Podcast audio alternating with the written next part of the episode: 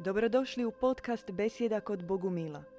Možete nas pratiti uživo na Facebook stranici Bogumilski centar petkom u 20 sati. Dobro večer, dobrodošli u Besjedu kod Bogumila. E, Dobro večeras, večer. e, Sestra iz Klarmonda s nama, ja sam sestra Blanche Flor i baš smo malo prije govorile koliko nam je draga tema bogumilske teoantropologije, jednog malo drugačijeg pristupa čovjeku e, kroz prizmu Boga, kroz e, prizmu božanskog principa. Dakle, ovo neće biti nikakva besjeda o e, povijesti antropologije, uvodu u antropologiju čovjeka, nego jedan novi princip, novi pogled na čovjeka, dakle kao što i sam termin kaže, teoantropologija. I često smo o tome razgovarali, 20. stoljeće i općenito u ljudskoj povijesti bilo je fokusirano na nekakva dva pogleda na teocentrizam, e, takav pogled na svijet u kojem je središtu, u čijem je središtu Bog i antropocentrizam, pogled e, na ovaj svijet u čijem je središtu čovjek. Da. I jedno je uvijek isključivalo drugo. Ili je Bog bio u središtu, ili je čovjek bio u središtu i nekako kroz 20. stoljeće istiskuje se ovaj teocentrizam, e, zamjenjuju ga razni ateizmi, bolševizmi, komunizmi, antropocentrizmi, dakle prebacuje se fokus na čovjeka, što je naravno vjerojatno i logično jer u 20. stoljeću eto, događa se ta zasićenost e, religijama i njihovim e, dogmatskim tvrdokornim postavkama i prebacuje se fokus, e, prebacuje se žariš- žarište na čovjeka. Međutim, bogumilstvo ne isključuje ni jedno ni drugo. Bogumilstvo ih zapravo sjedinjuje. Niti je čovjek odvojen od Boga, niti je Bog odvojen od čovjeka, niti oni mogu egzistirati jedan bez drugog. E, nešto smo o tome bili govorili već i u našim prijašnjim besjedama o sjedinjenosti neba i zemlje i prema tome sjedinjenosti čovjeka, e, čovjeka i Boga. I zato je ta bogumilska antropologija specifična jer ona e, ima pogled na čovjeka u kojem je čovjek po svom originalnom sastavu božanstvo. Iako je on po svom originalnom sastavu božanstvo, on je u tom slučaju neodvojiv od Boga i ne može ga se izvući e, ili odsjeći od božanske prirode kad on božansku prirodu ima u sebi. I to ne samo da je ima u sebi, već je prije svog fizičkog rođenja e, duša doživjela duhovno rođenje na nebu od punine dobroga oca. Prema tome čovjekov originalni izvorni sastav je 100% sastavljen od božanskih čestica, od božanskih dijelova, e, od božanskih duhovnih organa, jer nećemo sada tu govoriti, secirati duhovnog čovjeka i govoriti o njegovoj anatomiji, na koji način mu kola krv. Dakle, to se događa na jedan skroz drugačiji način, e, drugačiji od e, medicinske povijesti, drugačiji od ovoga na što se svodi ljudsko tijelo. Na jedan zapravo, na robota, na organizam koji je ono, pumpa i ide. Da, bogumilstvo uči o tajanstvenom porijeklu čovjeka, što si rekla upravo. Znači, ono je neodvojivo od božanstva. Onda silazak o zapravo tajanstvenom rođenju čovjeka iz posljednje kapi svevišnjega. O njegovom spuštanju na zemlju i o povratku na nebo.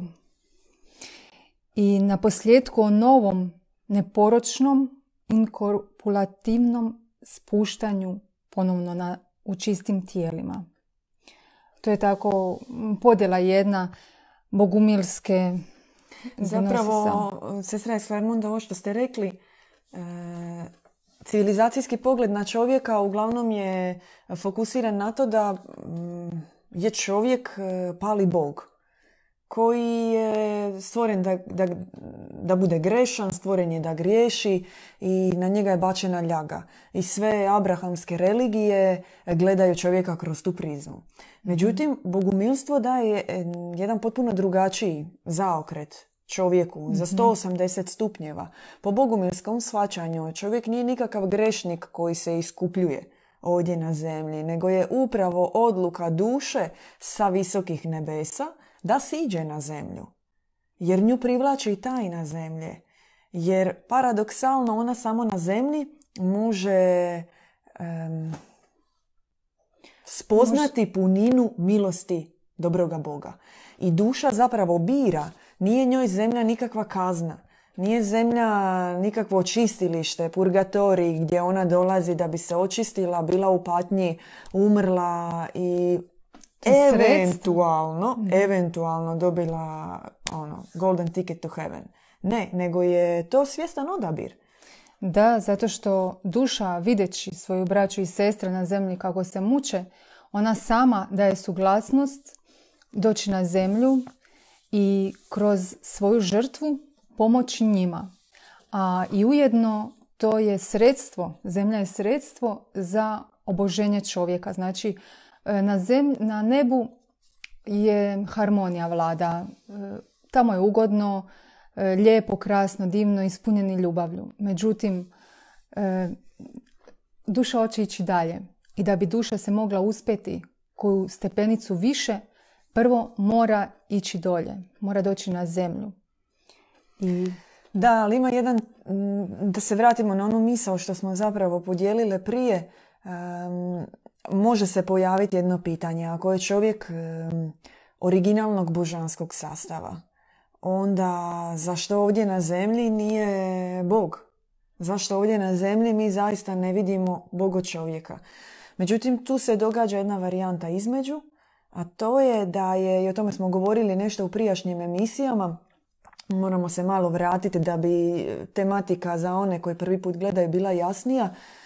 Čovjek je, odnosno duša je na putu prema zemlji doživjela prisilno preoblikovanje, preinaku, adaptaciju. Demiurg, vrag, jaldabaot, nazovite ga kojim god nazivom želite, na prevaru vršeći operacije na subtilnim tijelima duše, na prevaru krade njene božanske čestice i sastave. Ono što on želi, ono što ne može imati, ono što želi proždrijeti, on uzima od duše. I međutim, unatoč tome što joj okrade jedan dio, zapravo većina je sačuvana.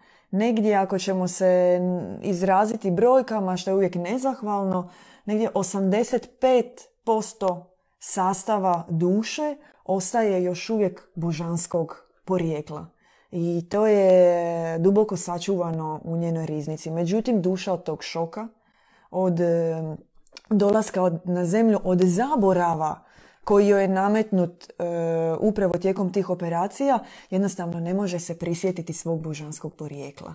I tu bogumilstvo inzistira i rehabilitira učenje o Bogo čovjeku e, ne samo kao neku disciplinu, ne samo kao e, gnozu, već kao aktivni proces rehabilitacije duše i povratka ka njenom izvoru. Da, to što si sad rekla, to je knez ovog svijeta, znači proveo nad dušama adaptacijsko preoblikovanje. Znači svi ljudi koji su došli na zemlju prošli su to i na taj način im je uzeo, mistično se kaže 15 čestica tih TL, to su božanske čestice koje ima čovjek u svojim sastavima, ali veći dio one ostaju na, na nebu gore. I e, bogumili, znači bogumilsko učenje, e, kreće od toga da je e, duša kristalno čista, prije adaptacijskog preoblikovanja. Ali nakon adaptacijskog preoblikovanja ona e, znači e, je zapečačene su te riznice nutarnje jer u, boženskoj te antroponaturologiji se mogu mi li govore o mističnim 144 dvorca nutarnja koji su zapečačeni adaptacijskim preoblikovanjem i kojih je potrebno raspečatiti zbog toga što je u tim dvorcima se nalazi punina božanstva, punina našeg oca. U svakom čovjeku, nevezano o nikakvim razlikama. Znači, to je sigurno zapečačeno. I unutra se nalaze riznice, nalaze se miomirisi, e, punina plerome. I bogumilstvo, ono otvara tu riznicu, ono pročišćava. Prvo prozračuje, znači kao kad imaš neki podrum, znači potrebno ga je malo počistiti, prozračiti i mi znači prolazimo katarzu za to. Znači, i putem katarze te riznice duhovnog srca se pročišćuju. Ne, to je kao neka nutarnja struktura čovjeka.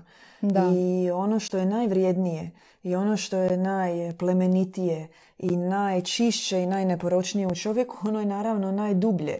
I ta ulaziti u unutarnju strukturu, unutarnju arhitektoniku čovjeka, znači ulaziti dublje u božanski poredak u čovjeku. I to se konkretno događa praksom, pročišćavanjem. Da. No potrebno je svjetlo koje mora ući u taj podrum. Potrebno je svjetlo, a to svjetlo danas je djed Ivan Bogumil koji otvara te riznice koje su nama zapečačene. I jedino na taj način, jedino sa pomazanikom je moguće dostići te dubine duše. I e, taj knez ovog svijeta, on je zapečatio ih i tu je u te podrume stavio te strahove, e, sve neuroze, sve loše u čovjeku što je, to je on strpao u, u to. I potrebno se osloboditi od tih strahova, pobijediti sve neuroze, da bi se, jer kad se to pobjedi, onda se tek može mogu otvoriti riznice. Da, zapravo je uzet jedan dio tih nepovredivih izvornih božanskih čestica mističnim jezikom nazvane El Kafod koje su božanskog porijekla i umjesto njih stavlja jedan dio tih svojih crnih zamračenih čestica hiskala mističnim jezikom uzima dio božanske prirode čovjeka i stavlja dio svoje prirode. I u procesu oblikovanja E, bogo čovjeka, jer to je misija čovjeka ovdje na zemlji, da se vrati ka svom originalnom sastavu, da se vrati ka svom originalnom odrazu kakav mu je na nebu, e, božanskoj duši. E, upravo vraćanje tih sastava pretpostavlja aktivan proces povratka u svoj izvorni oblik. E, jer jedna od komponenti oblikovanja čovjeka jest upravo sastav i mi smo dužni vratiti svoje sastave. I oni mhm. se događaju kroz e, proces e, prvo prisjećanja, jer prvi korak u borbi protiv adaptacijskog preoblikovanja, u borbi protiv negiranja adaptacijskog preoblikovanja, odnosno negiranja njegove uvjetovanosti za dušu, je prisjećanje je mistično sjećanje na svoje porijeklo, na porijeklo duše i odakle je došla.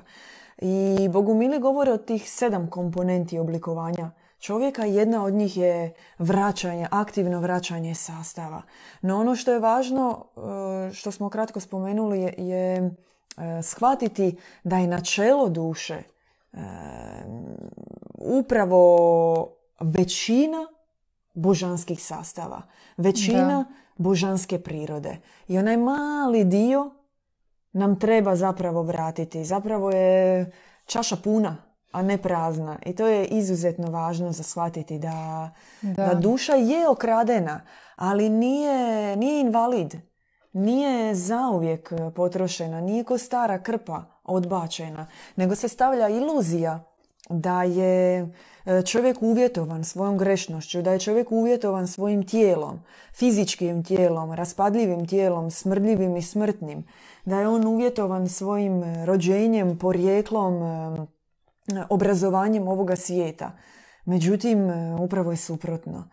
I, I prihvaćanjem bogumilske te antropologije, da. na taj način se ruši taj e, zavjet i ti pečati kneza ovog svijeta koji su izazvali taj kvar. Apsolutno, da.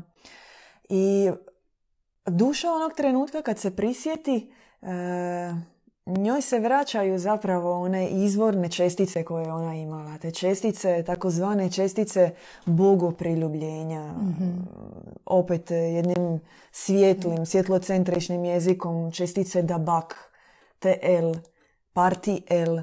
To su čestice vrlo, vrlo tanki, tanki, subtilni, nježni, delikatni sloj koji je nas uh, oduvijek lagano i nježno privlačio ka božanskom izvoru. I to se manifestiralo kroz naše živote. Ja vjerujem da se svatko može sjetiti tih svjetlih trenutaka um, prisjećanja i znanja da je ljudski život puno više od ovoga no što ga živimo, da je, pogotovo u djetinstvu, da dobrota treba biti beskompromisna. To je e, naš, naše tijelo i sav naš unutarnji sastav, on u početku teži ka istini. Međutim, ka istini, ka pravdi, ka čistoći. Međutim, događa se da mi u životu kroz razne situacije gubimo te čestice, i ako bismo se slikovito izrazili, i to je također jedna isto još od dodatnih komponenti oblikovanja bogo čovjeka, duša ima kao nekakav zlatni pelud na sebi. Pelud. I njega postoji određeni sloj. On je... On, on,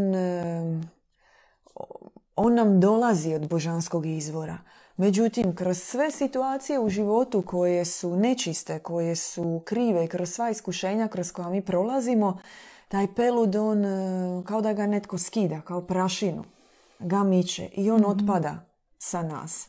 I u tom procesu ogoljenja od peluda se zapravo duša i šokirano odvaja od svoje božanske prirode. Ona ostaje bez svojih božanskih čestica na primjer, situacije osoba koja je izložena alkoholu, koja je imala iskustvo, veće iskustvo drogiranja, varanje kroz život.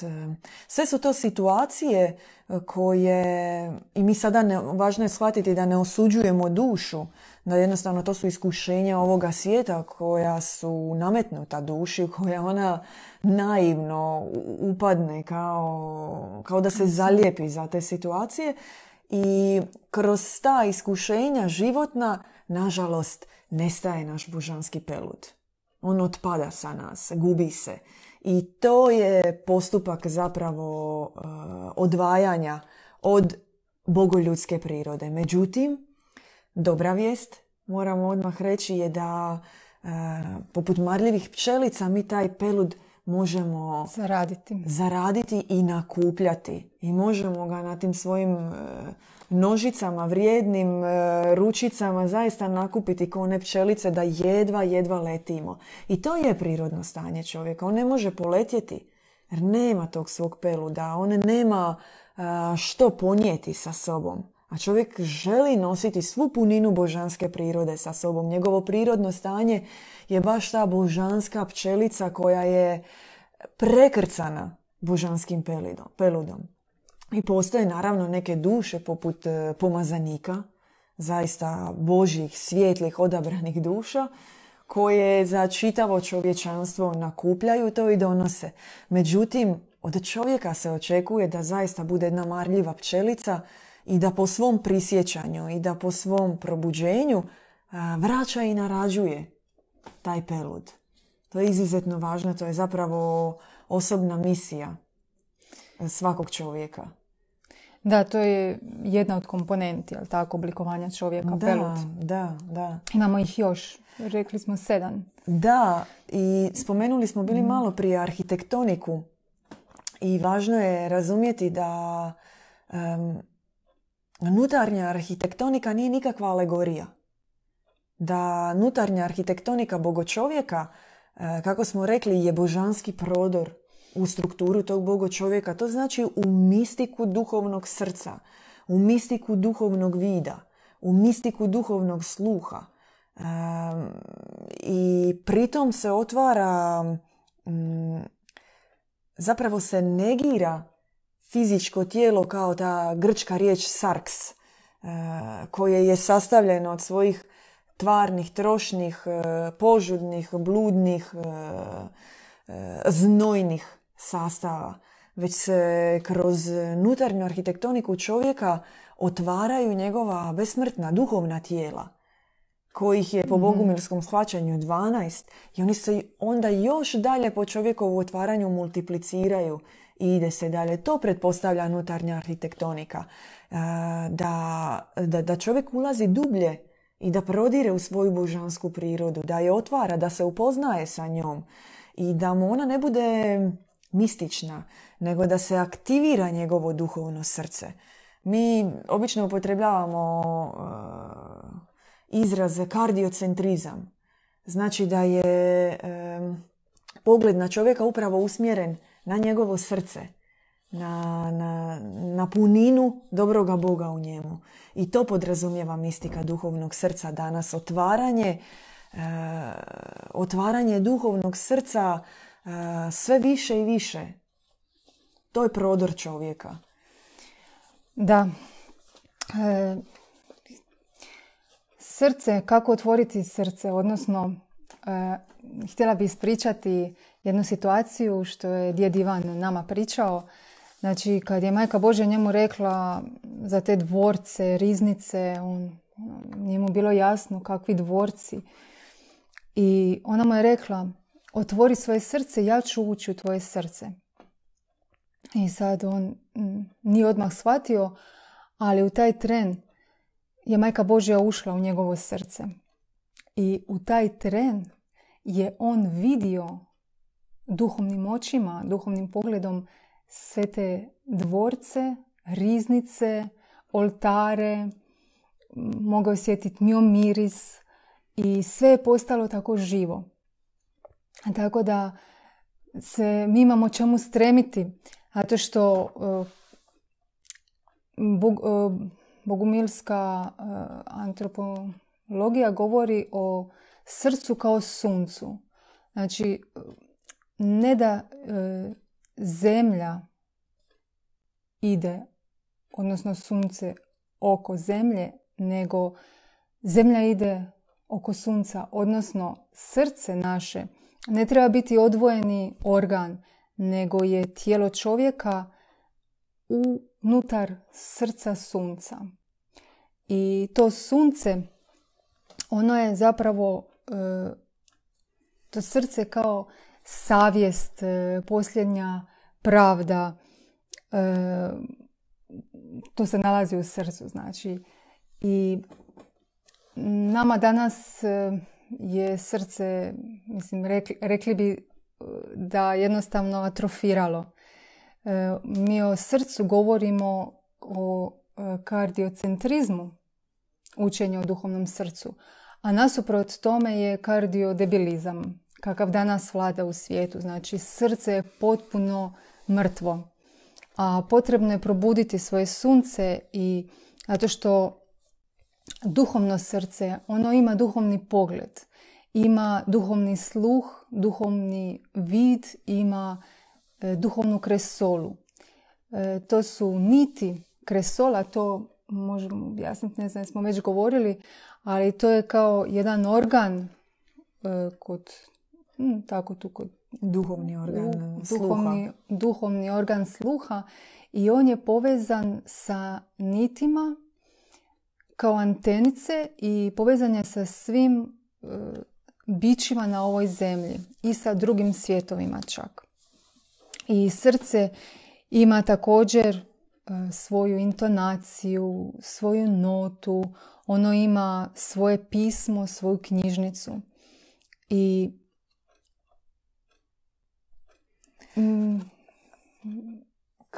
kod fizičkog rođenja, odnosno kod fizičkog formiranja tijela, prvo se formira srce.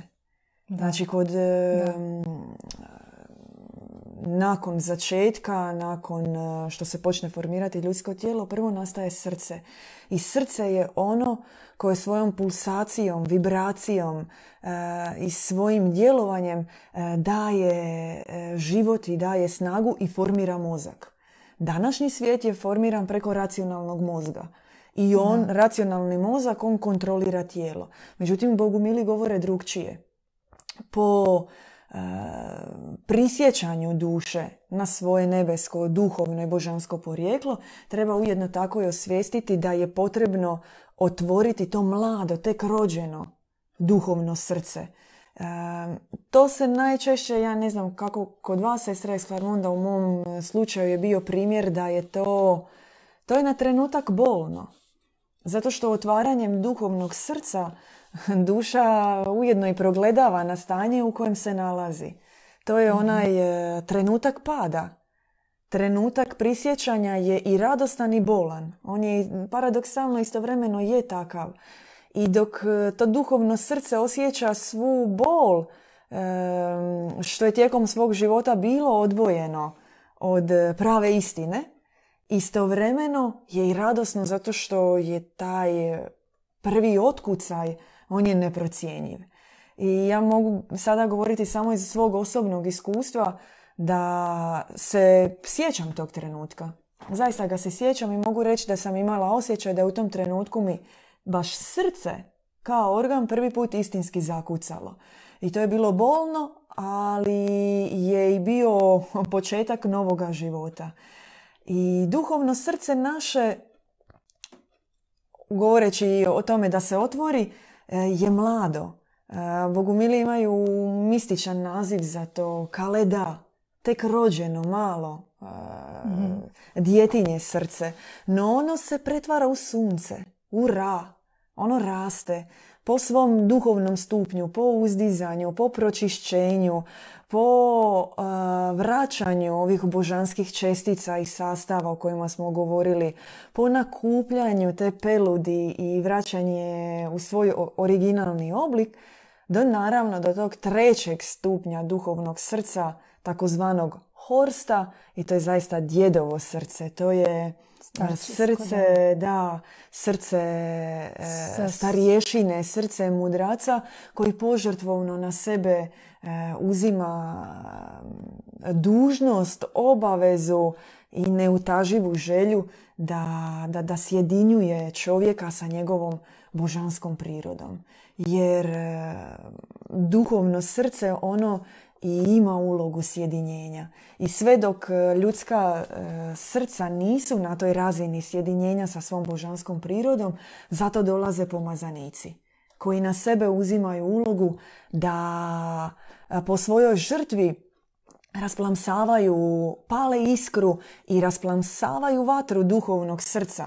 Jer naše duhovno srce tek treba doći do, do vatre sunčanih eksplozija kako sunce zaista kao planet neprekidno radi, e, eksplodira od svoje topline, e, šalje sunčane vatrene valove, tako treba i naše duhovno srce raditi. Međutim, tek preko procesa e, pročišćenja, tek preko procesa rehabilitacije duhovne savjesti, glasa istine i pravde, glasa Boga u nama, tek preko vraćanja duhovnog vida, e, vraćanja e, pogleda na autentičnu sliku i sebe i čovjeka koji je pred nama, što može biti bolno, prvenstveno za nas same, da se vidimo adekvatnim pogledom, tek kroz takve procese duhovno srce raste. I naravno da adekvatno tome se i onda e, ne samo otvara arhitektonika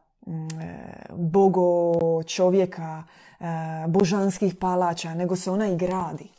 Nije to ključ u zgradu koja je već u nama. Ono mi trebamo graditi. To pretpostavlja aktivan proces gradnje e, zaista božanskog svijeta u nama i prodora u takav božanski svijet. Da, i proces posuncovljenja je zapravo stjecanje duha svetoga. Jer mi smo bili mala sunca i potrebno nam je vratiti se kao sunce. I, i sjećaš se odraz Majke Božje, žena odjevena u sunce u Ivanovom otkrivenju. Tako moramo i mi postati mala sunca. Da. Da, se, E, pardon, da. moramo postati sunca da se možemo sjediniti u, u brak sa našim ocem koji je sunce. Naravno. Da, i nije to tako um, stran pojam, o njemu se promišljalo, on je bio predmet interesa mnogih skupina, primjerice e, religioznog pokreta ruskih e, emigranata, disidenata u 20. stoljeću, e, poput Berdjajeva. E, O procesu poboženja se promišljalo.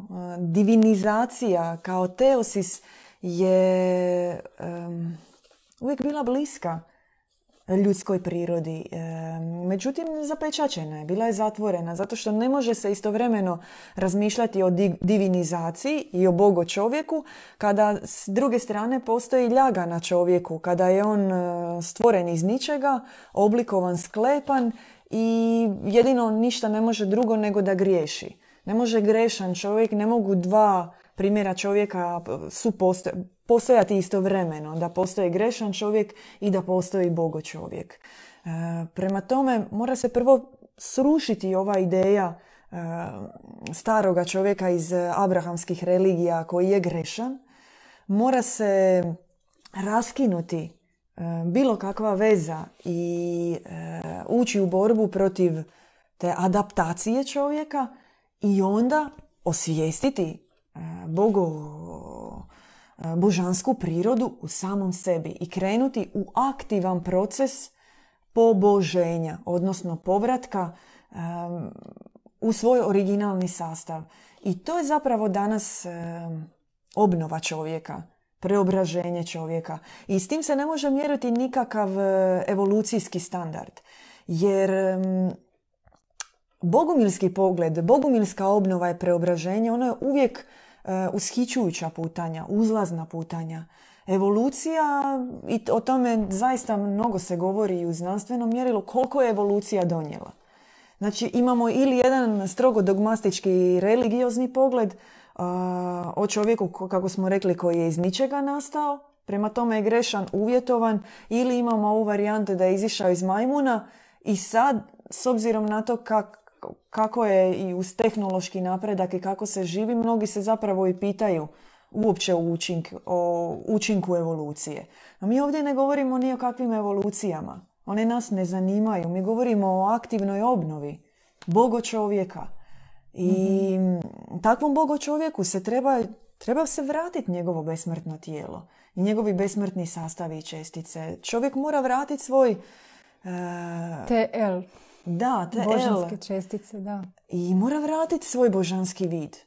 On mora se naučiti duhovno gledati. E, on mora e, ukinuti svoje to treće oko koje vidi negativnost, koje vidi, e, koje vidi u drugom čovjeku neprijatelja, koje vidi u njemu krivca, koje ga želi uništiti i riješiti ga se. Čovjek se mora naučiti, i to zaista znači naučiti se vidjeti srce drugoga čovjeka, biti jedno s njim u bratstvu i vidjeti u njemu boljega od sebe, vidjeti u njemu božanstvo. I to se u bogumilstvu uči. Da, i ja bih htjela još spomenuti 12 božanskih besmrtnih tijela. E, Besmrtna tijela, te antropos je od rođenja, on e, ima u sebi besmrtna tijela. To su tijelo, suptilno tijelo, koje je povezano sa kozmičkim poretkom. On je pod utjecajem zvježđa i zodijaka i u njemu je utisnuto ogledalo kraljevstva Božjeg. Drugo je euharistijsko, kad mi se, znači, je, e, kušamo euharistiju, kad se pričešćujemo iz grala, e, mi imamo euharistijsko tijelo. Tu mo- Možda se možemo Onda- tu malo zaustaviti, da jednostavno razgraničimo to e, što znači malo gricnut Euharistiju, a što znači mijenjati svoje sastave od e, Euharistije. E, svakim procesom, i tu moramo odvojiti, nije svaka, e, ne može Euharistija biti gledana u svijetu, a ima ih i bilo je raznih Euharistija i liturgija, nije svaka Euharistija vraćanje božanskih sastava. Nije, jasno da nije. Euharistija je nebesko tajstvo koje se događa na zemlji i koje mogu samo posvećene čiste i djevičanske duše svojim e, srcem, svojim rukama e, poslužiti i darovati žednim i gladnim dušama. Samo istinski dobar i svetac, odnosno pravi svećenik, može poslužiti nebesku Euharistiju jer e, on u tom trenutku postaje posrednik između neba i zemlje za one koji žedno žele vratiti svoje božanske sastave. I u trenutku prave Euharistije, e, zaista otajstvene, posvećene, e, duboko, duboko sakramentalne, koja je već sama po sebi ulazak na visoka nebesa, na koje dobar svećenik Melkisedek poziva dušu jer joj je otvorio vrata te Euharistije, u tom trenutku se mijenjaju sastavi. Da, to se sve mistično događa. Apsolutno. I majka Eufrozinija je govorila, dovoljan je jedan gral, blagovanje iz jednog grala, jedna Euharistija, da bi se zaživjelo, da bi se pobožilo. Znači da bi se steklo euharistijsko tijelo. A ako duša dovoljno žeđa, iako je e, mistično i duboko prihvatila istinu o sebi i pristupila uz blagoslov dobrih svećenika kod tajstvu grala, ona može u tom trenutku ispuniti svoju misiju na zemlji. I to je nevjerojatno. I to je zaista čudo Euharistije koje će se očitovati na duši. Jer mi imamo svoja besmrtna tijela, razna duhovna tijela, kako ste rekli, sestra Exlarmonda. Međutim, oni se na nama ne vide. Vidi se ofarbana kosa, puderi. Zakržljala su. zakržljala se. Ona se ne očituju na nama. No kako čak i od samog, ajmo to nazvati u ovom slučaju pasivnim procesom, samo od blagovanja Euharistije, da se samo to radi, već se duša mijenja polako i već se od sastava Euharistije polako, ali sigurno očituje božanski lik. E, božanski lik iz srca. Jer lice ima svoj izgled, a srce ima svoj lik. Taj lik je isključivo božanski i on se polako počinje očitovati. I zato mi ne govorimo o rođenju Boga čovjeka, nego govorimo o neprekidnom rađanju Bogo čovjeka, o aktiviranju svojih e, duhovnih tijela. Da, onda dalje imamo za primjer majku Efrosiniju koja je nakon svoje smrti njezino tijelo je mirotočilo. To je, ona je dobila mirotočivo tijelo, to je jedno od besmrtnih tijela. Voštano. Znači, fizičko tijelo ostane nerazpadljivo. Nadalje imamo morsko tijelo koji imamo primjer, znači e, Porfirije Ivanov, što znamo. Da, o Porfiriju Ivanov. I što, što mi dobivamo to tijelo svaki put kad se umivamo na svetim izvorima hladnom vodom. Ono je jedno od vodenih nebeskih tijela, a voda, odnosno more, je preokrenuto nebo.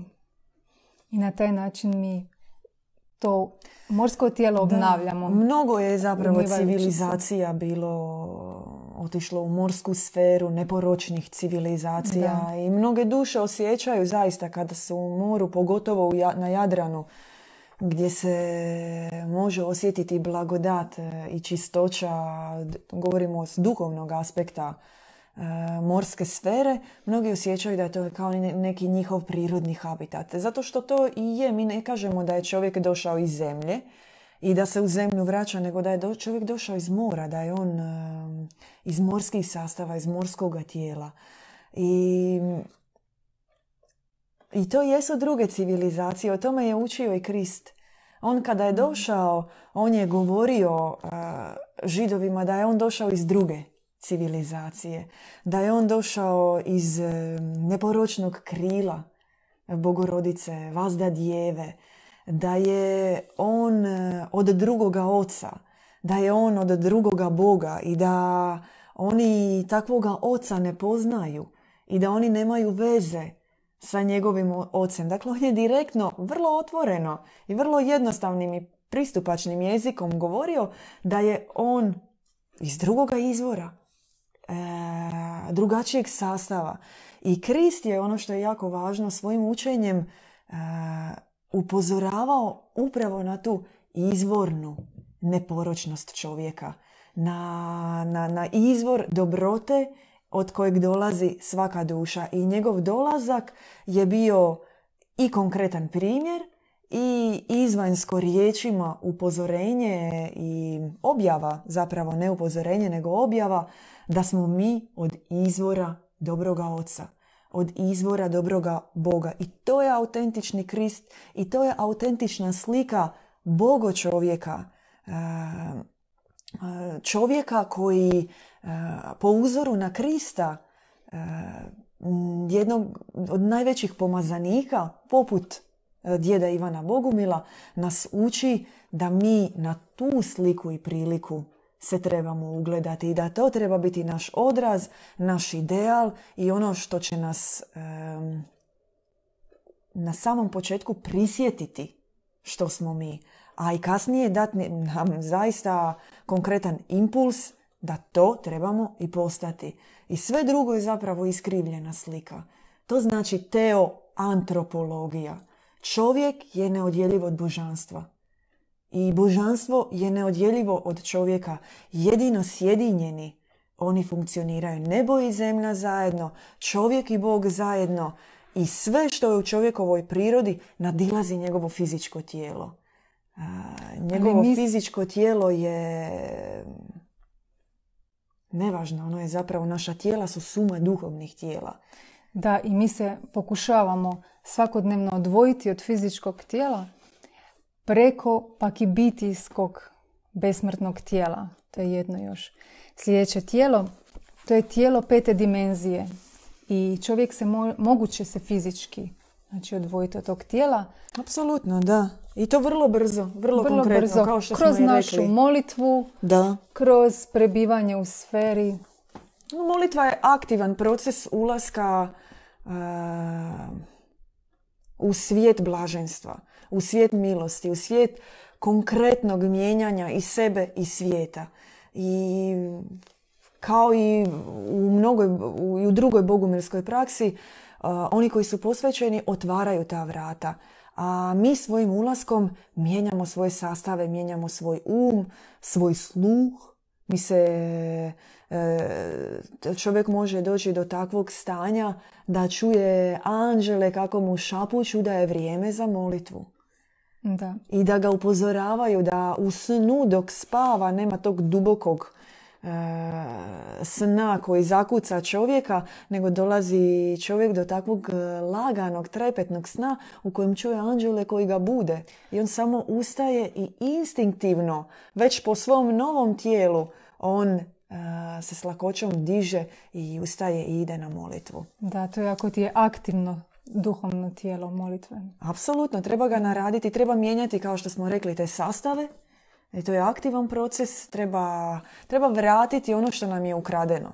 Ono, mi smo pokradeni, naši božans, božanske čestice su pokradene i mi sad trebamo pravednim gnjevom ustati i vratiti to natrag, konkretno, mm. kroz praksu um, koju znamo, nešto od toga smo se dotakli u večerašnjoj emisiji. Inače, riznica naša, bogumilstvo i o duhovnoj arhitektonici i antropologiji čovjeka i o božanskim česticama, sastavima, o rođenju, o začeću, o spuštanju duše s nebesa i još mnogo druge tematike ovdje u ovoj knjizi toplo preporučamo i još jednom podsjećamo da nam pomognete malo za naš YouTube kanal. Negdje dvjestotinjak pretplatnika nam još nedostaje da se uključimo u live YouTube prenos. Stoga ako već niste, subscribeajte se i pratite i dalje naš Mixcloud i kanal i naravno Facebook. A, mi se vidimo u sljedećoj besjedi za sedam dana. Hvala se Strajk Klarmonda. Hvala tebi. I želimo vam svima da vratite svoje božanske sastave. Pozdrav. Pozdrav. Slušali ste podcast Besjeda kod Bogumila. Podsjećamo da nas možete pratiti uživo na Facebook stranici Bogumilski centar petkom u 20 sati.